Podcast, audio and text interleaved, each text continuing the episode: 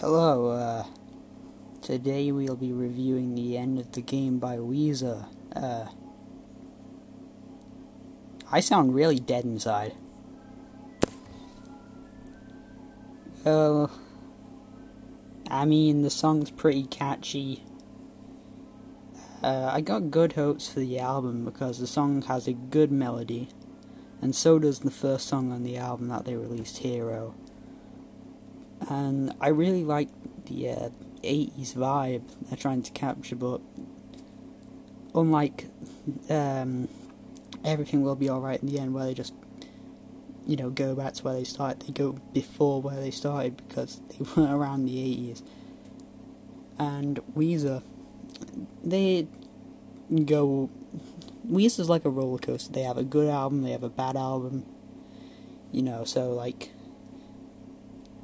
they went from like the Red Album to Raditude, And in my opinion, Raditude is one of the worst albums of all time.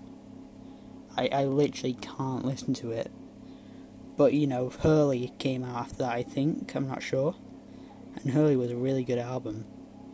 But considering the Black Album and the Teal album was terrible, um, I have some pretty damn high hopes for Van Weezer. But there is some concerns I have. I don't know how they're gonna keep an 80s vibe through 10 tracks and keep it original, at least 10 tracks. I mean, like, you know, because they got like two songs that I've got captured the 80s vibe really well but I feel like it'll go downhill after these two songs. Because it's kind of hard for people to keep like a constantly good track list. Like if they put the good tracks in sporadically, like random order, it might be bearable, but if they put them all at the start, no, no, I won't be able to listen to the end of the album. But I um, yeah, I have a lot of concerns about the album quality because I don't know if all the songs are going to be cheesy, good, or just downright terrible.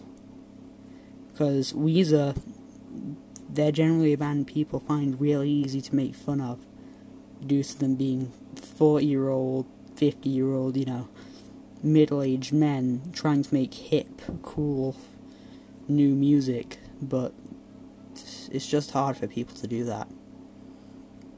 So, this track, the end of the game, it's got punchy drums.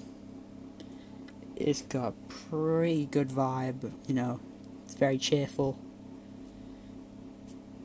And God damn it, the end of the game was the first track on the album, wasn't it? Well, I guess we're reviewing the first track because I got confused. That is not a good sign. But, yeah, basically both tracks on the album that they've already released are really good. I, I really messed up there. I'm such an idiot. Heroes, the new track. How did I not remember that? Um, yeah, I, I'm an idiot. This is to be quite a short episode due to, you know, it's just a review of one track. But I'd recommend you listening to the track because it's really worth your time. It's really interesting, both Hero and the end of the game. They're really good tracks. They have a lot of tapping, a really punchy electronic beat. Very good. I give it strong 8, 420.